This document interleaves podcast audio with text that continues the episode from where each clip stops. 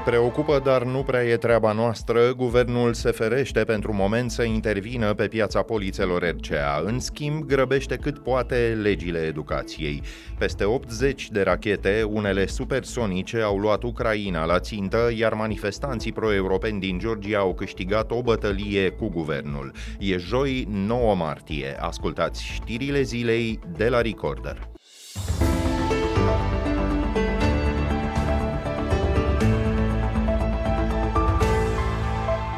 Insolvență sau recapitalizare, iată variantele pe care le-ar avea, în opinia premierului, compania Euroins, liderul actual al pieței asigurărilor de răspundere civilă auto. Euroins a fost deja reclamată la parchet pentru mai multe presupuse practici ilegale. Surse oficiale citate de hotnews.ro afirmă că premierul Ciucă i-ar fi cerut explicații președintelui Autorității de Supraveghere Financiară, Nicu Marcu. Preocupare provoacă și recent anunțata majorare a tarifelor de referință pentru polițele RCA, cu peste 30%. Poate însă guvernul să intervină? Nu chiar a părut să sugereze purtătorul de cuvânt Dan Cărbunaru. Vedem aceste creșteri la tarifele RCA, cum se poate implica guvernul ca să-i protejeze pe români? ASF, în primul rând, poate și cu sprijinul altor instituții, va lua măsurile care se impun în astfel de context. Premierul va avea niște discuții cu reprezentanții ASF? Nu este o autoritate în subordinea guvernului. Autoritatea de reglementare are toate pârghiile legale pe care statul român le-a oferit pentru a gestiona astfel de situații. Desigur, există posibilitatea ca prin dialog să fie identificate măsuri. Din 2015 încoace, 3 falimente au fost pe piața locală RCA, toate ale liderilor de piață, companiile Astra, Carpatica și City Insurance.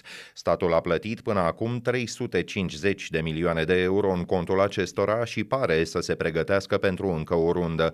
Președintele Camerei Deputaților, Marcel Ciolacu, invoca ieri un posibil nou faliment. Liderul PSD s-a grăbit să afirme că oficialitățile vor interveni. Dacă este o decizie din o ordonanță de urgență, ea va veni în Parlament și vom vedea decizii. Dar în același timp, polițele au crescut substanțial după acel faliment, ceea ce s-ar putea întâmpla și după acest nou faliment.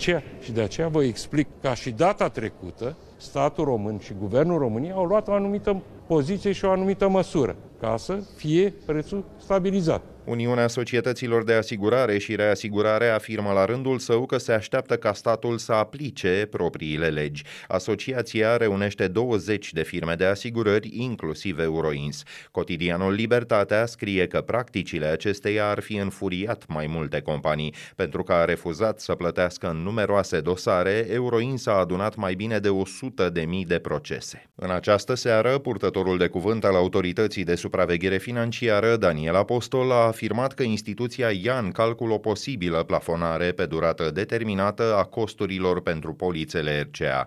Nu e clar deocamdată care va fi nivelul maxim, dar decizia se va aplica atât persoanelor fizice cât și companiilor.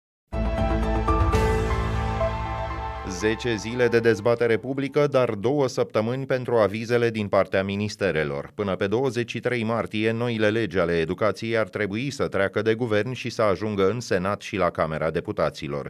Contestate de mai toată lumea, elevi, părinți, sindicate și mari universități, textele n-au suferit deocamdată schimbări semnificative. Nici propunerea ca PSD și PNL să renunțe la admiterea separată la liceu nu a fost luată în considerare. Doamna ministru Ligia Deca.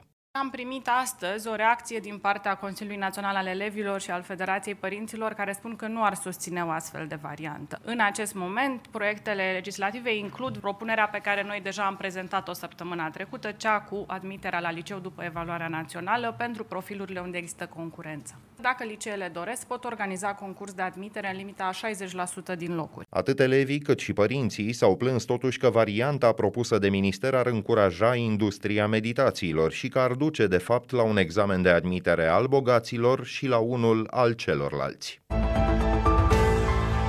N-a trecut decât o lună și jumătate de când a fost reținut pentru suspiciuni de corupție, dar Gabriel Țuțu e în cele din urmă dat afară de la conducerea companiei strategice Romarm. Decizia Consiliului de Administrație al firmei de stat intră marți în vigoare. Aflat în concediu de odihnă, Gabriel Țuțu își încasează în continuare salariul. El a fost plasat sub control judiciar într-un dosar privind achiziția unor măști de protecție neconforme în perioada epidemiei de COVID. Fostul ofițer Serei a ajuns la conducerea Romarm după ce autoritatea de supraveghere financiară îi interzisese să mai conducă vreo firmă de asigurări. Printr-o firmă de consultanță, el a fost implicat într-un faliment pentru care statul a plătit despăgubirile.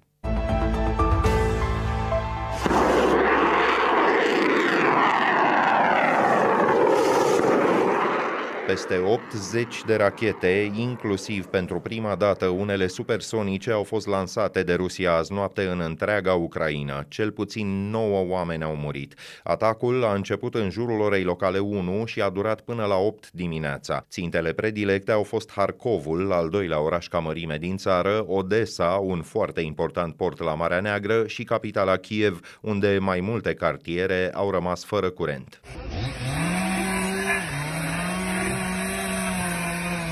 Echipele de intervenție continuau să lucreze astăzi la prânz în Kiev, dar afectată a fost din nou și centrala nucleară de la Zaporojie, cea mai mare din Europa. Ea a fost reconectată la rețeaua energetică a Ucrainei abia în această după-amiază. This cannot go on. Each time we are rolling a dice. And if we allow this to continue time after time, then one day our luck will run out. Directorul Agenției Internaționale pentru Energie Atomică, Rafael Grossi, a amintit că e pentru a 6-a oară când s-a întâmplat acest lucru de la începutul războiului încoace. Așa nu mai merge, a spus el. Dăm cu zarul de fiecare dată și dacă mai permitem ca asta să continue, într-o bună zi nu o să mai avem noroc.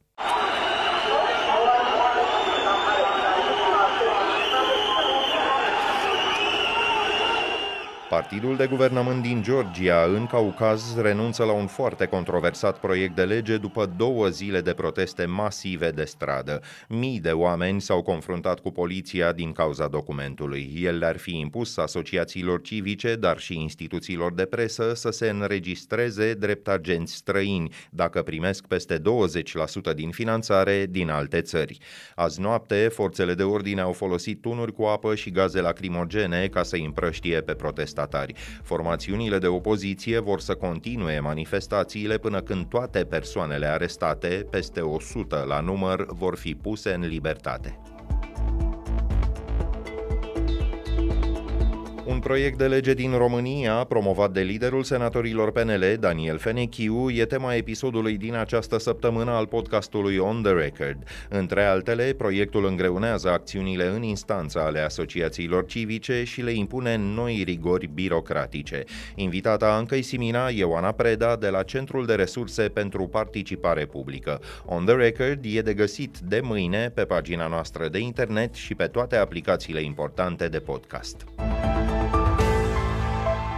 La rubrica Fast Forward, alte știri care ne-au atras atenția pe parcursul zilei. Primele măsurători făcute în apele teritoriale românești după lucrările ucrainiene de pe canalul Bâstroie arată că debitele nu s-au modificat. E însă nevoie și de verificări în partea ucrainiană. Ele ar trebui să înceapă peste o săptămână. Kievul speră să poată folosi calea navigabilă pentru a-și exporta cerealele, dar Bucureștiul se teme de efectele asupra rezervației naturale Delta Dunării. Ministrul Mediului, Antosz Barna. Debitele nu s-au modificat față de debitele statistice din ultimii 10-20 de ani. Biodiversitatea în delta Dunării nu este afectată de aceste lucrări și România nu va fi niciodată de acord cu lucrări care să afecteze biodiversitatea în delta Dunării. Opoziția contestă la Curtea Constituțională 2 foarte proaspete numiri în funcție făcute de Parlament. Monica Gubernat va conduce Consiliul Audiovizualului, iar Camelia Pricopie va fi vicepreședinta Autorității de Audit la Curtea Curtea de Conturi. Contestatarii spun că la momentul votului, în plenul reunit al Parlamentului, erau prea puțini senatori și deputați decât prevede regulamentul.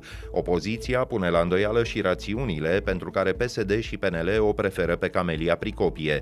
Fostă chimistă la o unitate a Serei, ea e soția lui Remus Pricopie. Actualul rector al Școlii Naționale de Științe Politice se află la al treilea mandat și e unul dintre cei mai influenți rectori din România.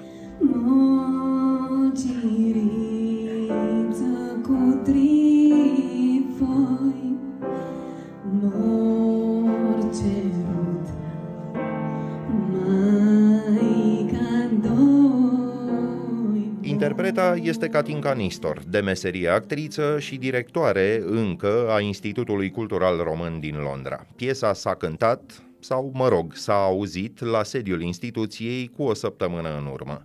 Nu e clar dacă aceasta e cauza pentru care președintele institutului, Liviu Jicman, propune ca doamna Nistor să fie revocată, dar această variantă a cântecului nici n-are cum să fie ajutat. Liviu Jicman spune că importantă e întreaga raportare la funcție. Statul român plătește o chirie lunară de 6.500 de lire pentru un apartament ocupat de directoarea ICR Londra într-unul dintre cele mai selecte cartiere ale metropolei britanice. Catinca Nistor ar fi refuzat spațiul gratuit pe care l-au ocupat predecesorii săi în incinta institutului. Ea se și judecă în prezent cu Teatrul Bulandra pentru că în calitate de directoare interimară și-ar fi atribuit 7.000 de euro. Punem punct aici, ne auzim din nou mâine seară. Sunt Filip Stan David, toate cele bune!